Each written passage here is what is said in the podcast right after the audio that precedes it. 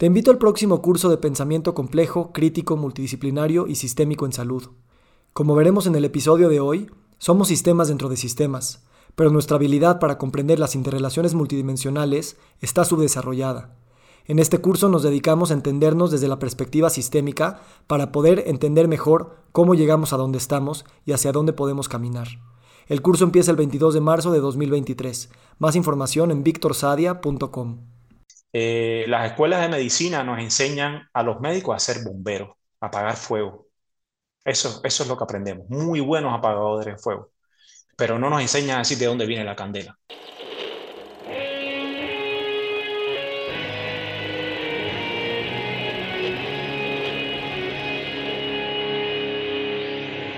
Bienvenidos a Volver al Futuro Podcast, donde platicamos con las mentes que nos impulsan a crear el nuevo paradigma de salud y bienestar, conducido por Víctor Sadia.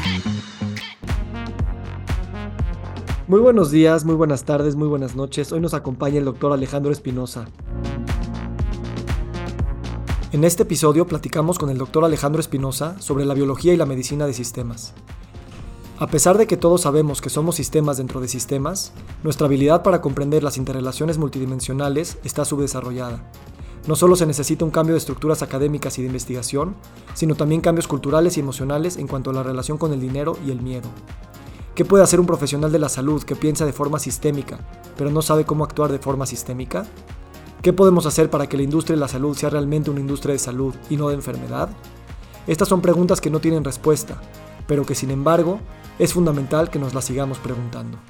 El doctor Alejandro Espinosa es médico por el Instituto Superior de Ciencias Médicas de La Habana, diplomado en terapia bioquímica nutricional, especialista en medicina biológica, certificado en medicina medioambiental y fue el primer médico latinoamericano certificado en medicina funcional por el IFM. Es fundador y creador del proyecto One Five System Project y de Aware Centro de Medicina Sistémica, iniciativas creadas para impulsar el desarrollo de un modelo médico basado en la ciencia de sistemas complejos y su aplicación a la asistencia médica, la docencia y la investigación. Alejandro, gracias por estar aquí. Gracias, gracias a ti, Víctor, por la invitación. Muchas gracias. Llévame, por favor, a tu infancia en Cuba. ¿Cómo, cómo creciste ahí y cómo eso llevó a que te gustara el tema de la medicina? Pues yo creo que al final uno lo que hace y se va convirtiendo en la vida en parte, con más o menos conciencia, tiene que ver con la biografía.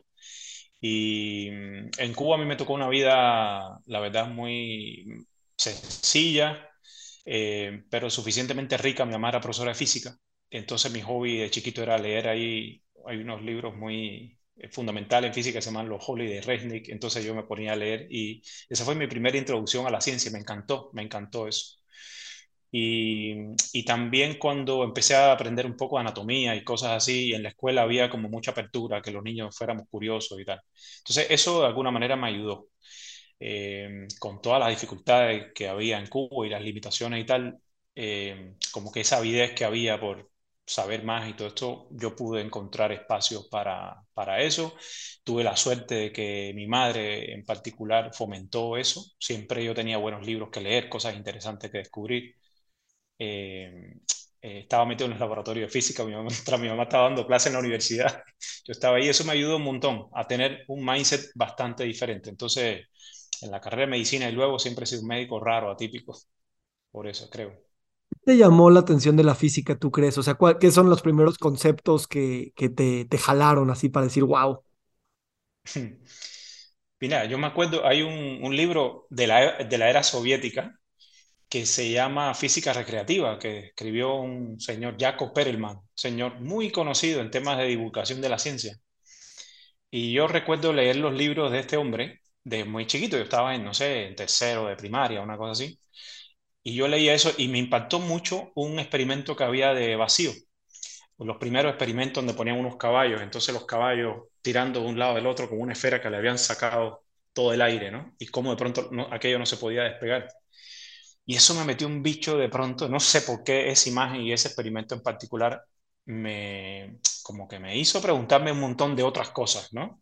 Y entonces me gustaba desarmar los radios y aparatos viejos para ver cómo funcionaba, porque entonces cuando aprendí un poquito de electromagnetismo vi que de pronto la corriente se comportaba de una manera. Y como que ese, eso, esa fue una cosa que me impactó. Yo recuerdo que esa imagen de los caballos por ahí, hace poco estaba buscando el libro para regalárselo a mis hijos, ya no está tan fácil de conseguir, y estaba buscando exactamente la imagen y la encontré. La, está por ahí, el libro de... Y ese fue como un punto, un punto importante para mí. Como que te das cuenta que tal vez lo, lo visible no es lo único que hay, ¿no? Eh, claro, claro, y, que, y que modificando algunas cosas que están ahí o que damos por hecho, que están ahí, otras cosas suceden. Hay otro reino esperando a que uno empiece a como a explorar un poquito, ¿no? Para mí la física, mira que estudié medicina, pero eh, la física para mí es una ciencia particular, porque para mí es la ciencia de la ciencia, ¿no? Es la ciencia que explica la realidad o trata de explicar la realidad o conocer la realidad. Y cuando uno ve el sistema biológico, cuando uno ve el ser humano, eh, luego se nos olvida a los médicos, pero el ser humano es un ser fundamentalmente físico. Si uno estudia la química, la química está basada en interacciones que son físicas. Eh, es decir, la, base de la realidad o para estudiar la realidad es la física. Yo creo que eh, estudiar o acercarse o, tener un poquito apertura al mindset ese que da la física a explorar eso que se ve de una manera, eh, nos lleva a entender otras cosas. Y en medicina yo creo que hay mucha necesidad de eso. De hecho, por eso estamos regresando en la medicina a usar herramientas de la física para entender los procesos de enfermedad, el ser humano. Claro, de alguna manera también hay una tendencia de decir que lo, lo, lo, humano no es nada más físico, ¿no? Está lo cultural, lo espiritual, lo, lo emocional, o sea, cosas así. Pero de alguna manera también como que se descalifica la parte física como si ya la comprendiéramos, eh, porque es, mm. ¿no? Y, y, y, y, hay una profundidad muy, muy cañona en, en, en, todo lo que la física tiene. Y creo que también desde, desde, tú sabrás más que yo, pero desde sus principios muy fundamentales en la física también hay mucha indeterminación y mucho espacio abierto. Eh, y eso también está como, de alguna manera, recuestionando la, la, la fisicalidad que, que, hemos pensado que tiene la física. Y sigue siendo física. Digo, tú sabrás más que yo en temas de física, ¿no? Pero tenemos esta idea de que luego criticamos que veamos el cuerpo humano nada más como un ente simplemente físico, cuando también es emocional, cuando también es espiritual y cuando tiene otras cosas, porque nos da miedo reducirlo nada más a un tema de que se puede explicar como una causa-efecto, acción-reacción muy lineal. Y sin embargo, también creo que es una visión muy reducida de la física, pensar que eso es lo único que está postulando, ¿no? Ah, ¿Cómo, cómo tú eh, comprendes esta complejidad de la física, sabiendo que también la física tiene muchas cosas indeterminadas eh, y, y, sigue siendo física, y aplicar esa complejidad a esta comprensión pues multidimensional de la realidad? Bueno, mira, yo no soy un experto en, este campo de la física o la biofísica, digamos. Eh, yo sigo a mucha gente y estudio y trato de eso traerlo a la parte de la medicina, pero yo puedo entender algunas cosas. Por ejemplo, em, la mecánica de las partículas subatómicas es bastante diferente a la mecánica de las partículas o de los elementos del mundo de las velocidades lentas, como se le llama luego. Entonces, eso lo que quiere decir es que la realidad es multiescala. Hay diferentes dimensiones, diferentes escalas en, la realidad. Entonces, eh, efectivamente uno puede meterse en el mundo cuántico y encontrar ahí ciertas explicaciones, ciertos comportamientos, y al mismo tiempo, claro, están esos otros niveles de la parte individual, está la parte social, incluso colectiva a otros niveles más, más grandes, y todo eso yo creo que obedece a una serie de leyes y comportamientos diferentes. Una cosa no está peleada con la otra. Yo creo que hacer zoom in o zoom out no, no, no le resta nada a cualquier análisis que hagamos del sistema humano, más bien yo creo que le añade ópticas diferentes, realidades de escalas diferentes. Y según lo que uno está midiendo, entonces va a ir encontrando comportamientos y realidades diferentes. Eso me interesa muchísimo, porque de alguna manera también tenemos esta noción de que la ciencia es análisis, ¿no? Dividirlo todo en, en pedazos más pequeños, separarlos unos entre ellos, buscar la sobreespecialización, y ha habido un avance en el conocimiento positivo impresionante. Y hay esta tendencia, al menos yo la, yo la sostengo, de que nos falta un poquito esa síntesis y esa reconexión de todos estos saberes y de la, y, y de la y de entender esos multiniveles que tiene, digamos, la, la, ciencia. Y esto precisamente es como yo entiendo lo que es pues, el pensamiento sistémico. ¿Cómo, cómo tú caracterizas el pensamiento sistémico eh, más allá de la medicina y ahorita lo llevamos a biología y medicina.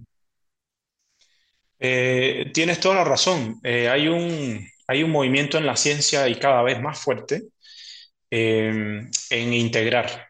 ya fuimos muy reduccionistas, todavía somos muy reduccionistas, pero hay, una, hay un movimiento de tratar de ahora establecer relaciones. Y el pensamiento sistémico básicamente es la ciencia que estudia la relación entre elementos que forman algo. Un sistema es, eh, es un setting, es una configuración, un conjunto de elementos que están relacionados entre sí, que tienen un comportamiento y un propósito definido. Eh, un equipo de béisbol es un sistema, pero un equipo de básquet es otro sistema, una familia es un sistema, una sociedad es un sistema, el ser humano como individuo biológico es un sistema. Entonces, eh, claro que para entender esto, uno necesita unificar y comprender ya no la pieza separada, sino la interrelación de todas esas piezas. Y hay una serie de características que cuando uno empieza a analizar todo eso en conjunto, empiezan a aparecer propiedades que esas propiedades antes no estaban cuando uno analizaba eh, separadas las piezas, ¿no? es decir, uno puede tener un palillo chino, digamos, este es un elemento, y este palillo chino, si yo lo junto con otro, con otro, con otro, puedo hacer una estructura, puede tener tensegridad, que es una propiedad, ¿no? Que, que una propiedad física que tiene para aguantar mecánicamente ciertos pesos, pero son palitos chinos. ¿eh? Uno puede analizar un palillo chino separado o puede analizar el conjunto. Esa propiedad mecánica que aparece en conjunto, eso uno lo ve todo el tiempo en los sistemas. Eh, hay otra, características que tienen, ¿no? Que tienen comportamientos complejos, que tienen dinámicas no lineales. Hay muchas otras características, pero sin ponernos muy técnicos, eh, los sistemas son eso, es un conjunto de elementos que están relacionados entre sí, que tienen un comportamiento y un propósito definido. A mí me da la impresión que culturalmente y tal vez hasta cognitivamente estamos en un punto en el que tenemos sobredesarrollada la capacidad de separar, de reducir y de analizar y, subdesarrollada la capacidad de sintetizar y entender estas relaciones. ¿Cómo desarrollar esa capacidad, eh, tú como científico, como médico, como biólogo, como lector, como alguien que hace artes marciales, como alguien que, que vive con una familia, como alguien que estudió teatro, ¿no? O sea, entendiendo todas esas dimensiones, em, utilizas de alguna manera todos esos niveles dentro de una lectura, no te voy a decir congruente porque también hay lleno de contradicciones y cosas, pero sí que, que no compartimentaliza tanto su hacer hmm. Como su pensar. Es una muy buena pregunta. Em, yo, mira, yo, creo en primer lugar, es verdad que, yo coincido que hay muchos inputs en la vida desde que somos pequeños.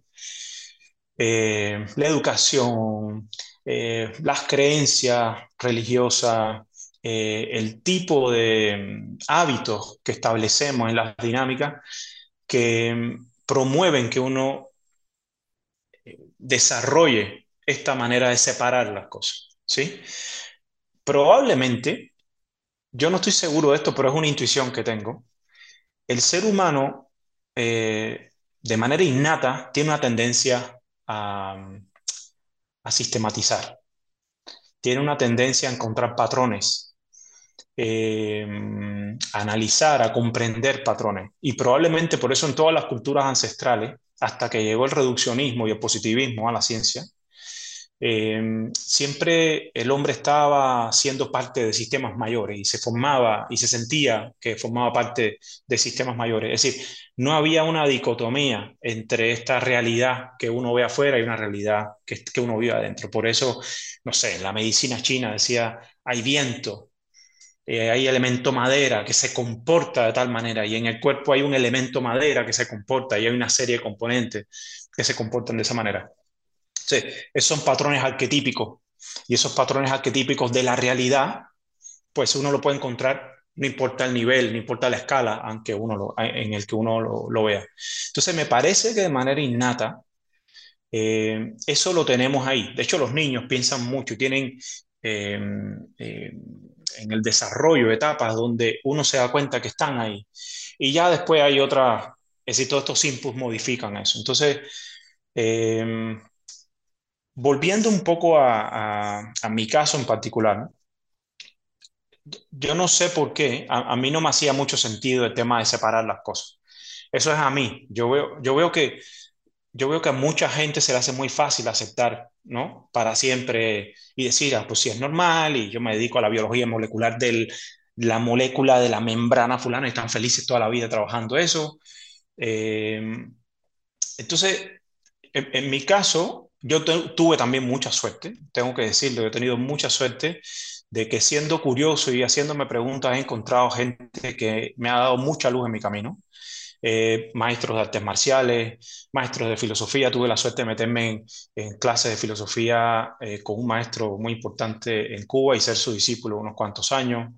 Eh, tuve mucha suerte de, que hubo gente que me ayudó a darme cuenta de que lo que se veía no estaba tan desconectado como aparentemente se, percibe en la forma habitual. Y, hubo un momento así que fue como, como dicen mis hijos, kabum. De pronto mi cabeza dijo, ah, claro, es que esto está conectado con eso. Y, y, para mí ese, ese fue el Satori, para mí. Yo, yo, hice, yo hice budismo Zen 15 años y haciendo Zen en particular con este maestro, eh, fue una manera muy importante de desarrollar algo que yo no sabía que se iba a desarrollar ni nada de eso, pero algo salió de ahí cuando uno estudia ciertas artes marciales con la filosofía del Zen detrás, es muy fácil encontrar o adquirir de una manera no intelectual la mm, sensibilidad quizás o cierta facilidad para encontrar ese tipo de patrones.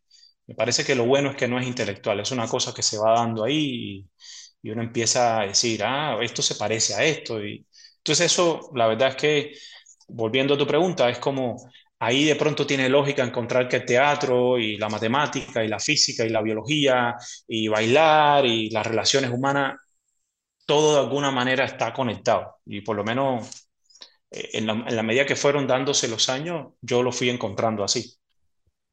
Me da la impresión que, bueno, te platico rápido, en mi caso, el tema del reduccionismo me quedó muy claro cuando yo estudié economía porque yo no podía entender cómo estábamos todos reduciéndolo a fórmulas matemáticas, el comportamiento humano económico, como si podría ser realmente predecible, como si podría ser realmente, y, para mí era como muy, pues no voy a decir tonto, pero de alguna manera muy reduccionista pensar que el ser humano podría reducirse a números y fórmulas y patrones muy establecidos, como dices, sistematizados, y no ver la parte emocional, psicológica, histórica, social y todo eso. Y, y claro que la economía tenía mucho que aportar, pero creo que fallaba mucho en esa comprensión integral. Y ya de ahí, pues te das cuenta que todas las ciencias de alguna manera tienen ese grado de construcción, eh, como que se quieren hacer de su propio lenguaje, ¿no? De, hecho, de hecho, la economía, eso, eso sucedió, se daba junto con sociología y se empezaron a pelear y dijeron, no, no, los economistas se fueron a las matemáticas y los sociólogos se fueron a otras cosas y literalmente también era una forma de legitimización política y de rol este, cultural este, para tener una identidad propia, ¿no? Bien, ya. ¿Y, no, te, no, te, pasó alguna vez que, Diego, yo no sé si, si esto es un proceso natural que le pasa a todo el mundo, pero no sé, cuando hacen los los PNL y los números estos, donde dice vamos a crecer tal porcentaje y tal porcentaje, ¿no? Como, es como casi jugarle a Nostradamus, sabiendo que en la realidad, en la naturaleza, no hay ningún proceso que crezca ininterrumpidamente al mismo rate durante X tiempo. Eso, eso en la, vida, ¿no? En la, la, realidad no sucede, ¿no? Sí, también tuve la suerte, tuve a un, a un profesor que fue exsecretario de Hacienda, en crédito público en México, o sea, un puesto muy alto, que se supone que es el que tiene que hacer todas esas predicciones y él decía, yo no, yo no enseño los modelos multivariados, multidimensionales, o sea, porque eso no es, o sea, no, necesitas desarrollar una intuición y nos enseñaba el modelo más sencillo, que era el ISLM, pues eran nada más grafiquitas para tratar de desarrollar una intuición de qué pasa si pues, hay inflación o hay desempleo o hay ese tipo de cosas, más que tratarlo de bajar todo un modelo.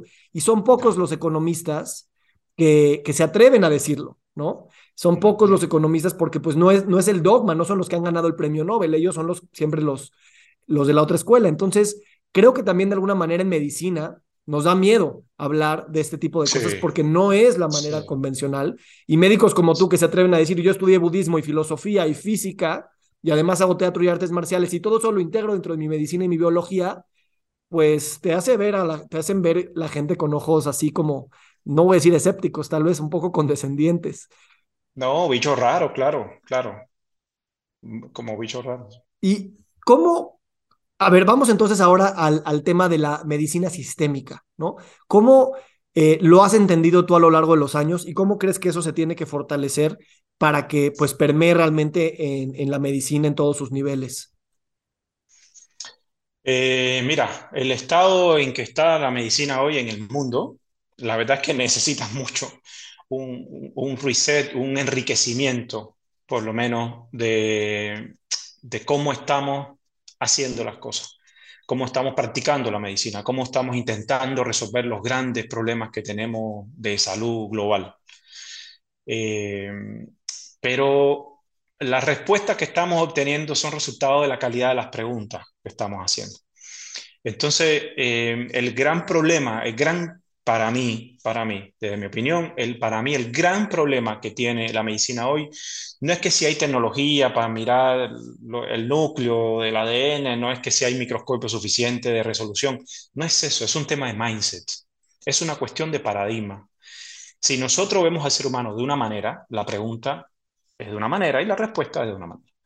Y yo creo que la medicina sistémica es lo que va a cambiar todo eso. Yo estoy absolutamente convencido de eso.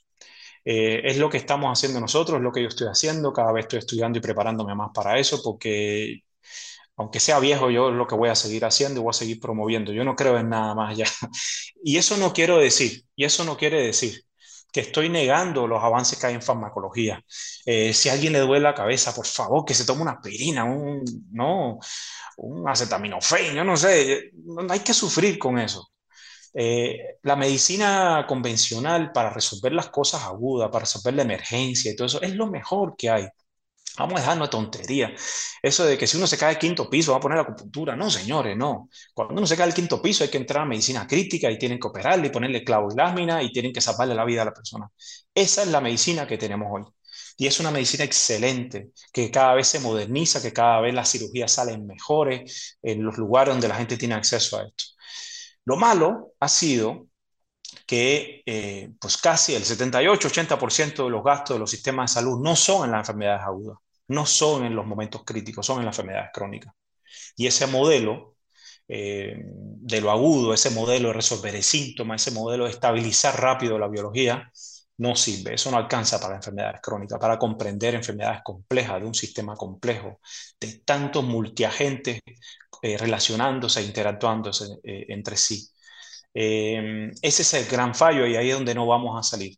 De hecho, yo estoy absolutamente seguro que un porcentaje también importante de las enfermedades agudas, no sé, una crisis de asma, una crisis hipertensiva, eh, que hay tantos en los hospitales, se van a reducir cuando uno trate las condiciones de fondo de la hipertensión y la aguda. Y bueno, quedarán los accidentes por ahí, quedará que un día mala suerte te pica una araña y esas cosas, que esa es la medicina aguda, ¿no?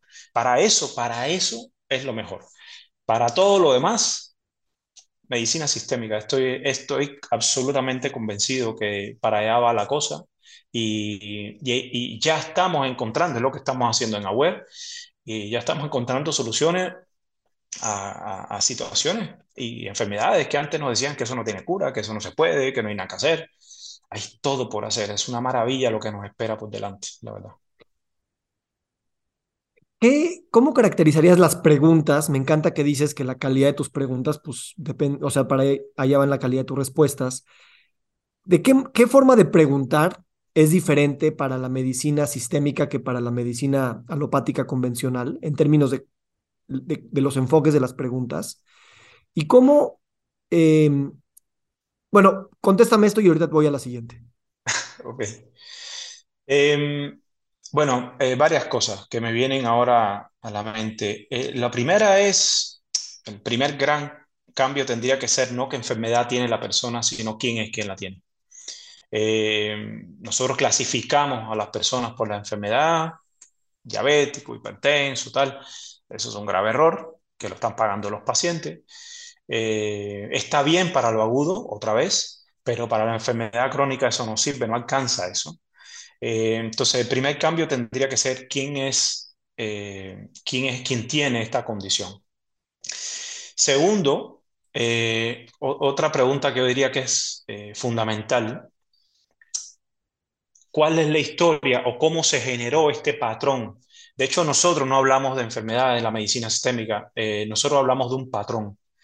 El patrón este que emerge de la interacción de la genética, la biografía, el estilo de vida, las relaciones que tiene esta persona, todo eso hace que emerja un patrón que es individual. Sucede que a veces coincide que tiene la glucosa para arriba de 126 y entonces cae en la clasificación convencional de que eres diabético. Pero una persona puede volverse diabética porque tuvo una explosión a flúor, que es diabetogénico. De hecho, eso se lo damos a las ratas para volverlas diabéticas, hacer experimentos con, con para ver si un medicamento funciona para la diabetes. Pero también puede volverse diabético si es, eh, tiene muchos turnos en la noche y no duerme bien, por ejemplo, o tiene una enfermedad o una condición inflamatoria crónica de bajo grado, una disbiosis intestinal, si tiene deficiencia de ciertos nutrientes, te pone en el riesgo de tener insensibilidad a la insulina. Entonces, la pregunta ahí más importante es cómo esta persona llegó a este patrón y esta condición de hoy. Porque como decía Hipócrates, que decimos que es el padre de la medicina, pero al padre, al padre lo dejamos huérfano. Hipócrates decía, eh, le decía a los pacientes, le caía mal a los pacientes porque le decía, usted está dispuesto a hacer exactamente lo contrario de lo que ha hecho hasta el día de hoy, ya que le decía, no, es que no, le decía, váyase para allá, usted, yo no soy su médico. Y al que le echaba gana, pues bueno, se quedaba con él y le hacía un plan epigenético, usando términos ya más modernos, para cambiar ese patrón, ¿no? Entonces, eh, yo creo que esas serían como las preguntas fundamentales. Eh, de ahí salen muchas otras preguntas, pero esas son las fundamentales, eh, como desconstruir esa idea de la enfermedad, que realmente es un patrón, y dejar de clasificar a las personas y ver a cada individuo como una pieza única, ¿no? Claro. Y hablando de sistemas, o sea, es imposible divorciar este, este, esta complejidad epigenética, ¿no? Con todos los aspectos que nos, que nos describes, y viendo las estadísticas de las enfermedades crónicas aumentando tan vertiginosamente en los últimos 50 años, divorciar ese contexto del contexto social, cultural, político, económico y medioambiental, del que pues somos, somos parte del sistema, ¿no? Y entonces de alguna manera también te das cuenta que, pues como médicos o como cualquier persona que está pensando de esta manera, el, el, las legislaciones, lo que se habla en la televisión, este, las políticas de control medioambiental, todas esas cosas tienen un impacto muy directo y muy claro, dado que las estadísticas pues coinciden en todos los sentidos, ¿no? Eh, eso yo creo que nos intimida, y hablando de que no tenemos desarrollada esa capacidad de pensamiento sistémico, a lo mejor lo podemos ver, o como tú tuviste así esa sensación de, claro, todo está conectado, pero también da una impotencia, ¿no? Da, híjole, ¿no? A ver, yo, yo tengo la, la, gorra de papá y la, borra, y la gorra de, de médico, ¿no? Cuando, cuando este pensamiento te haría pensar que tienes que tener la gorra de ciudadano, de político, de cocinero, de todo, ¿no? Claro. ¿Cómo sin... Primero, ¿cómo lidiar con ese abrumamiento de alguna manera de ver todo conectado? Y sin, los mismos, sin repetir los mismos patrones de alguna manera separados, podríamos integrar nuevas maneras de organizarnos individual y colectivamente para acuerpar todas estas interrelaciones. Sé que es una pregunta un tanto loca, pero es que precisamente no tenemos el lenguaje para hablar de esa manera relacional. Eh, deja ver si entendí tu pregunta. Pregunta es como fácticamente, en realidad, cómo aterrizamos a la vida real que teniendo esta visión pudiéramos hacer algo. Es un poco lo que... Ok. Eh, eh, eh, es, complicado, te lo digo porque eh, yo, yo no sé cuál es la respuesta a eso, la verdad. Yo no sé, yo no tengo una respuesta. Lo que hago es lo mejor que puedo para eso, porque por esa crisis yo pasé hace unos años. es una historia larga, haciéndola muy corta. a, a mí me pasó que de pronto ver toda esta relación entre tantas cosas en las que a veces no podía hacer gran cosa. Y gran cosa me refiero a cambiar una política ambiental, por ejemplo, o cooperar en cambiar una política ambiental que yo y claramente los científicos estaban demostrando que, estaba generando un daño. Hay muchas cosas que ya se saben. eh, caí en una especie como de, de hastío, ¿sabes?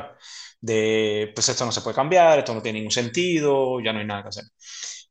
Y, y lo que te puedo decir al día de hoy, mañana puedo cambiar, pero al día de hoy, eh, lo que yo hice eh, es tratar de buscar mi propio camino, hacer un poquito de lo que yo pueda con lo que tengo.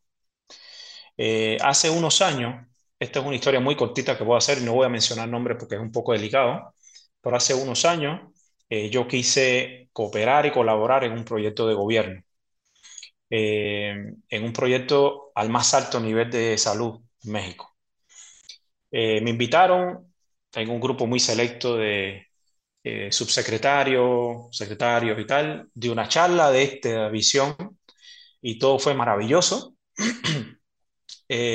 yo dije, ahora sí, vamos a cambiar a México. Esto sí va a ser una, una revolución, compadre, de verdad.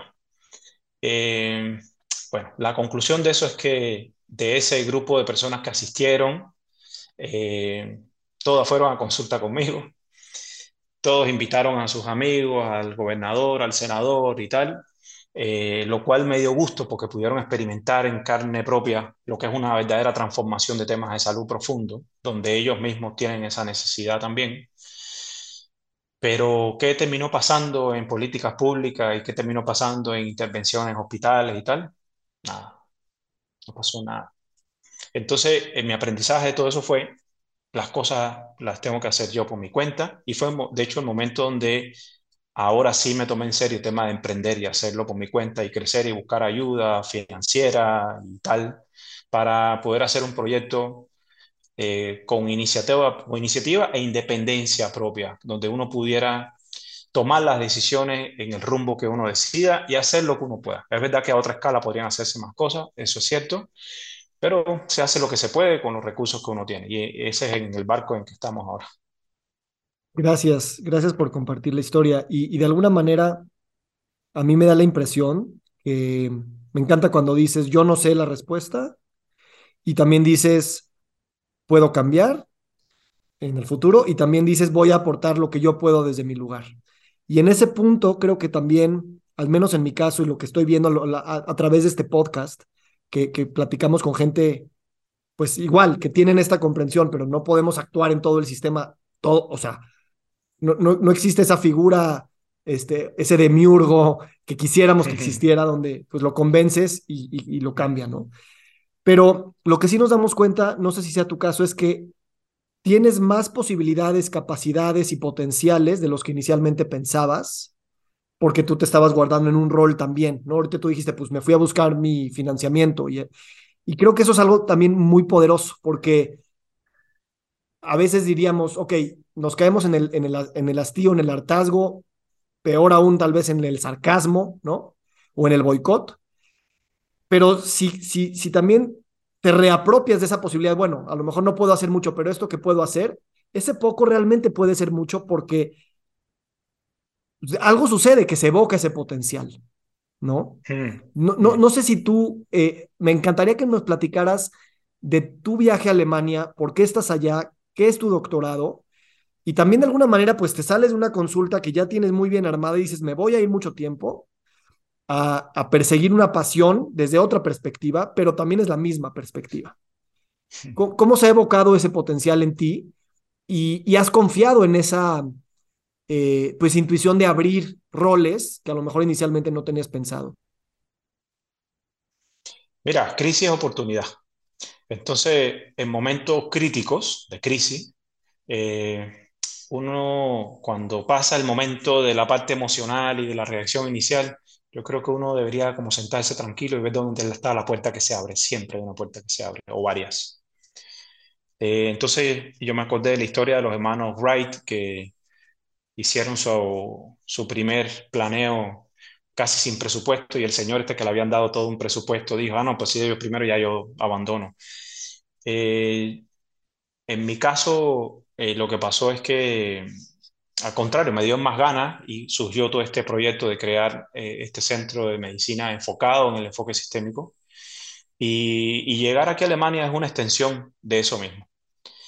es una manera eh, de apoyar, de validar, de fortalecer lo que está pasando ya, ya está pasando eh, ahí en, en, la clínica, eh, de empaparme de qué, qué, qué, es lo más trendy, qué es lo nuevo, dónde está la tecnología, dónde le están poniendo de verdad la galleta, para ver entonces con nuestro modelo a, a, a dónde podemos llegar y cómo nosotros podemos se va a echar a perder un poco el truco, pero podemos inyectarle un poquito de visión sistémica por donde quiera que pasemos. ¿Sí? Hay hace mucha falta. Eh, yo creo que para mí eso es lo más importante, estar aquí eh, es gracias a que hay un equipo muy bueno y comprometido en esa clínica en México que está haciendo eso todos los días, la visión sistémica aplicándola y obteniendo resultados con gente que ya le dijeron eso no tiene solución y tal. Eso a mí me da mucho gusto pero tenemos que ir más adelante, tenemos que llegar mucho más, tenemos que hacer muchas más cosas. Eh, y, ese, ese, es, y esa es mi chamba dentro del equipo, eso es lo que estoy haciendo yo. ¿Tu doctorado de qué es en particular?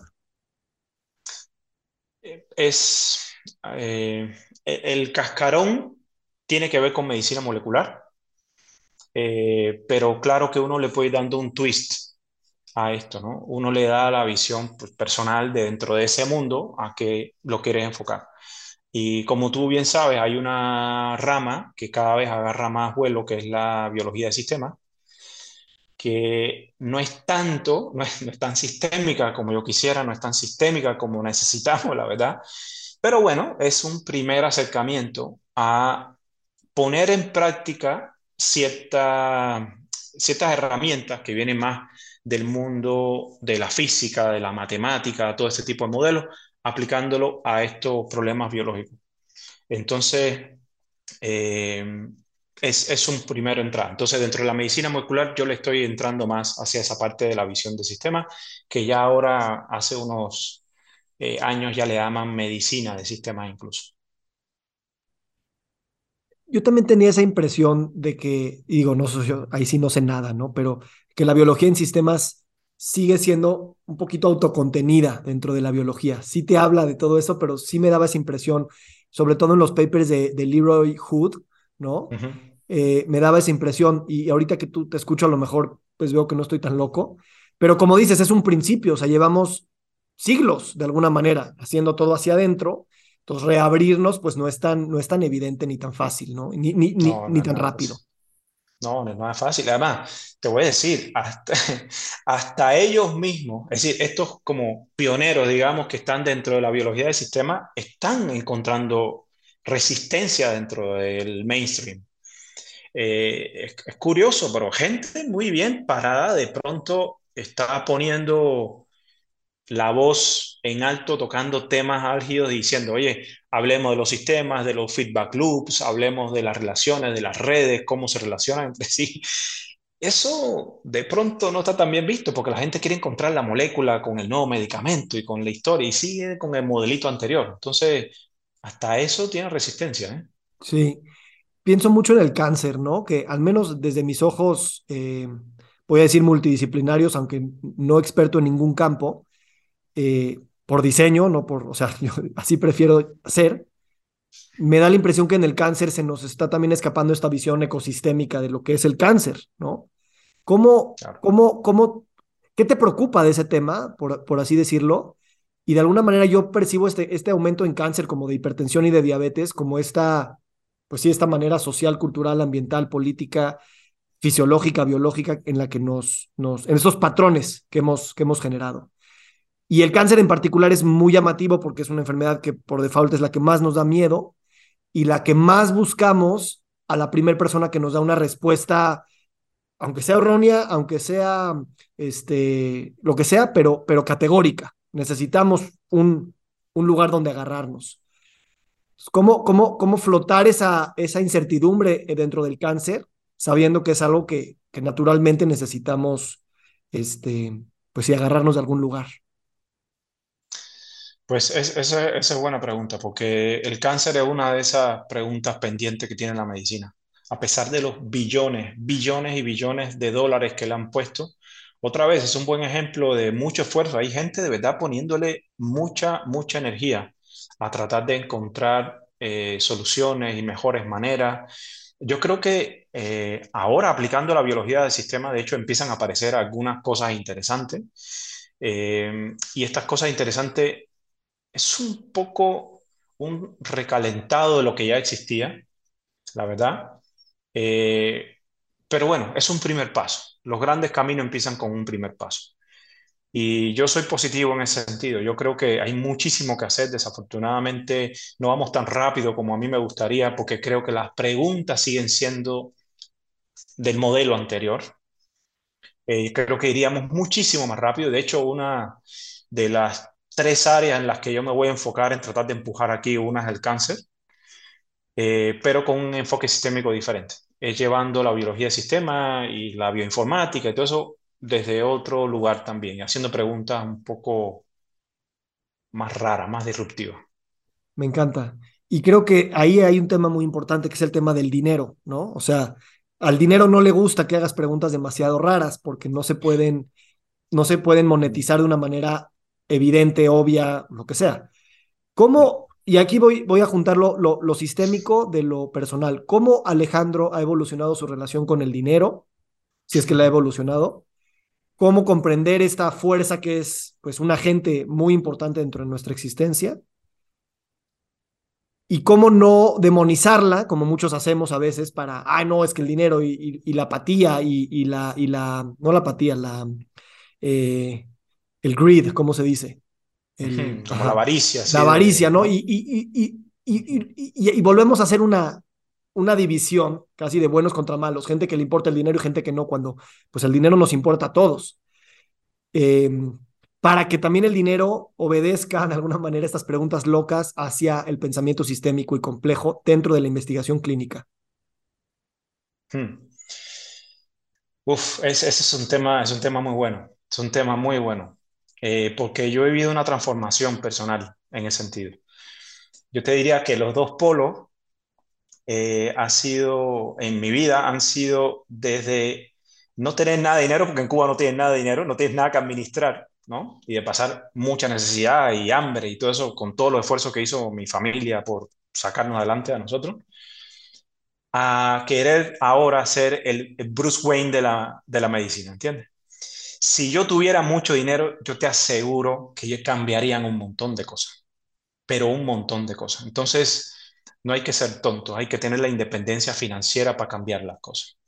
El modelo de negocio de la medicina convencional está basado en la enfermedad.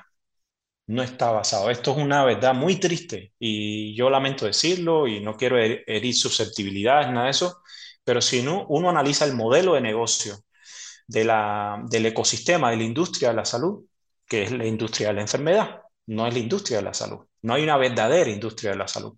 Hay un negocio de la enfermedad. Y mientras eso se mantenga y no exista algo paralelo que realmente esté tejido alrededor de construir la salud, de investigar sobre la salud, de educar sobre la salud, estamos fritos, compadre. Eh, las escuelas de medicina nos enseñan a los médicos a ser bomberos, a apagar fuego. Eso, eso es lo que aprendemos. Muy buenos apagadores de fuego. Pero no nos enseñan a decir de dónde viene la candela.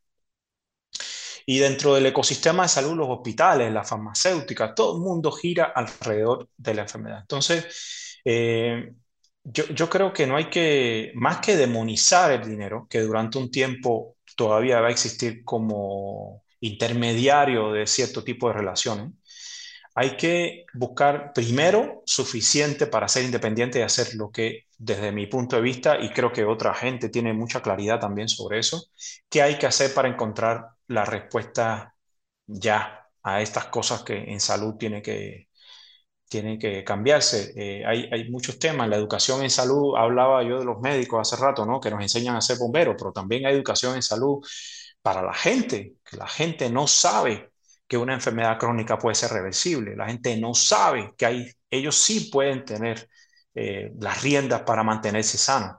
La gente no sabe eso. La gente desafortunadamente cree que no, tiene una enfermedad y esto es incurable y no tiene nada que hacer, entonces tiene que ir con el dios olímpico y le damos la hostia química donde entonces, ¿no? Va bendecido con nuestro conocimiento y sapiencia. Pero la verdad es que no.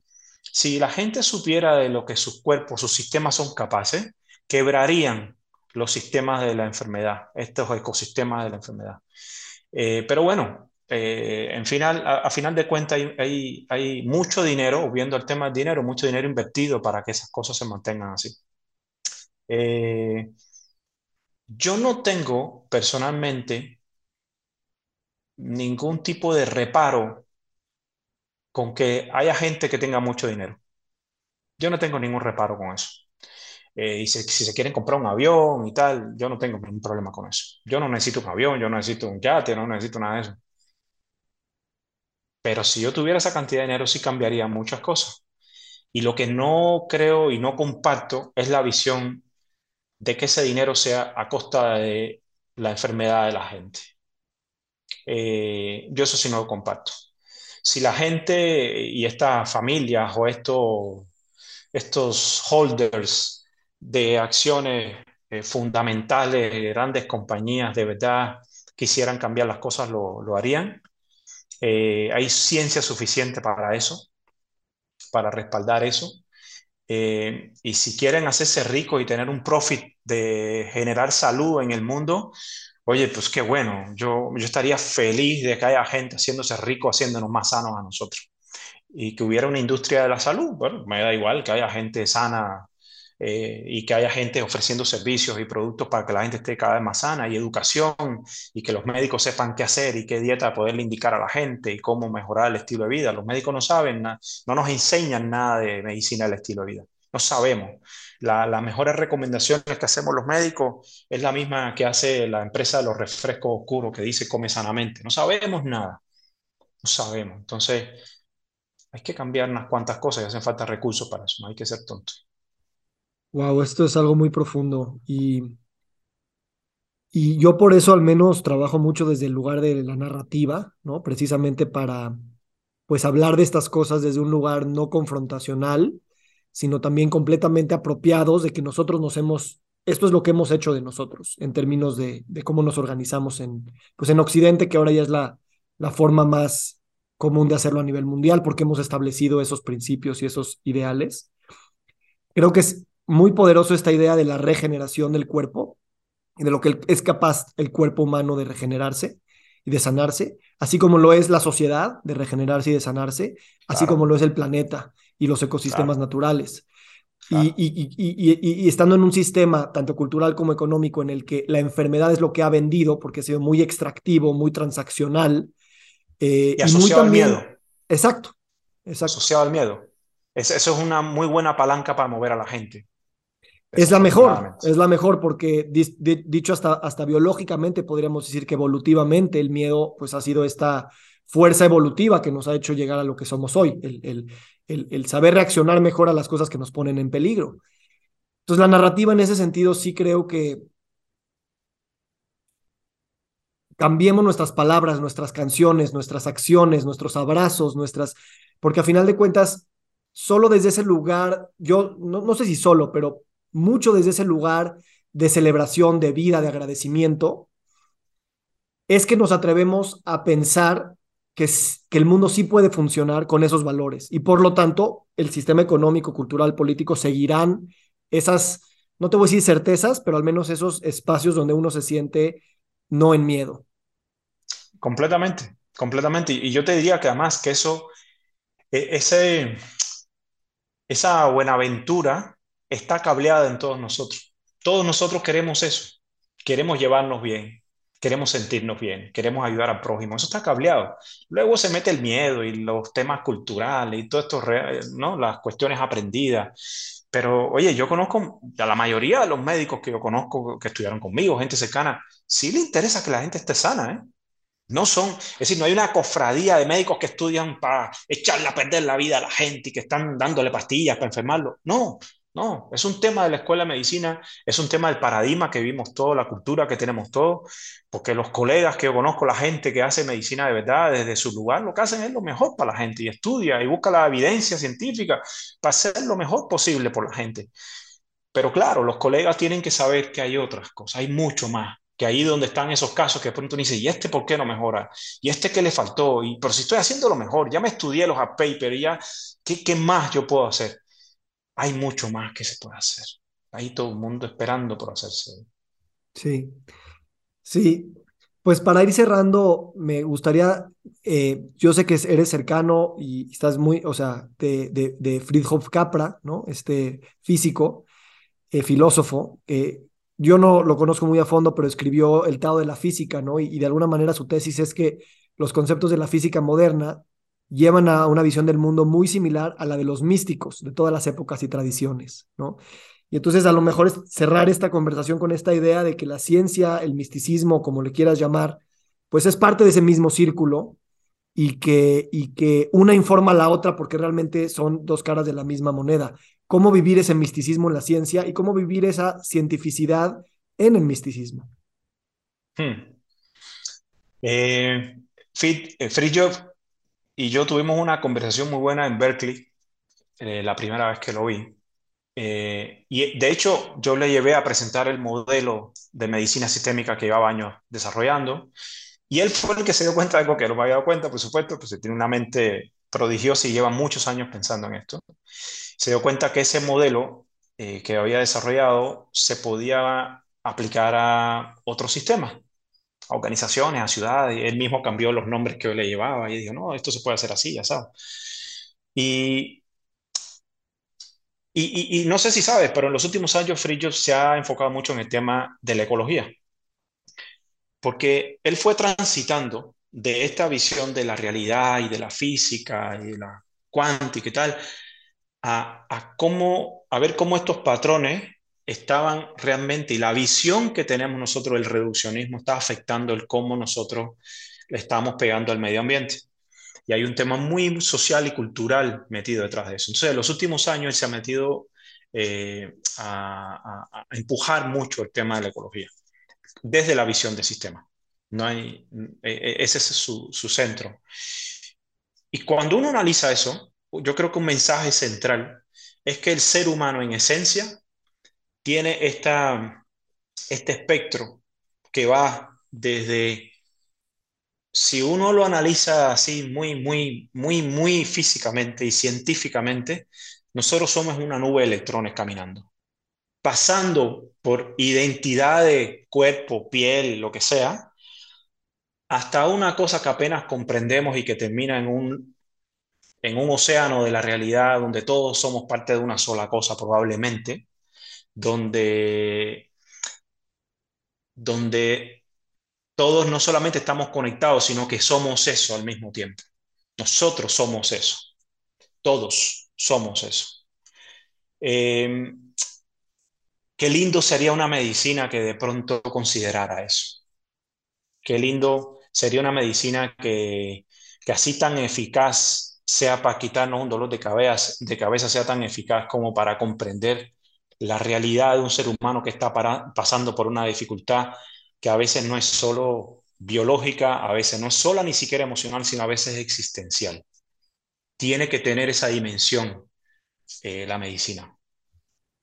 Somos eh, la naturaleza observándose a sí misma y creándose a sí misma. Somos el cosmos observándose y creándose a sí mismos. Correcto. Y, y esa, esa concepción de alguna manera también nos hace ver que nuestro sentido de agencia va más allá de nuestros roles, nuestros estudios, nuestras posiciones sociales y económicas, sino somos miembros de un ecosistema que, que, somos, somos el ecosistema, ¿no? Decía Rumi, eh, no eres, eh, no, er, no, eres la, eh, eres el universo en una gota de agua, ¿no? O sea, hablando del mar, decía, no, no eres, no eres una gota del mar, eres el mar en una gota. Así es, así es. Bueno, pues querido amigo, doctor, eh, gracias por esta eh, conversación y, bueno, pues con toda la intención de que siga reverberando y, y, siguiéndonos creando en este cosmos que somos. Muchísimas gracias por este espacio. No, muchas gracias, muchas gracias a ti y ojalá que le llegue a la gente estos mensajes. Muchas gracias. Feliz día. Feliz noche ya para ti. gracias. Nos encantaría recibir tu retroalimentación de estos podcasts para continuar generando contenidos que te sean útiles e interesantes. Si puedes, déjanos un comentario en la página web victorsaadia.com.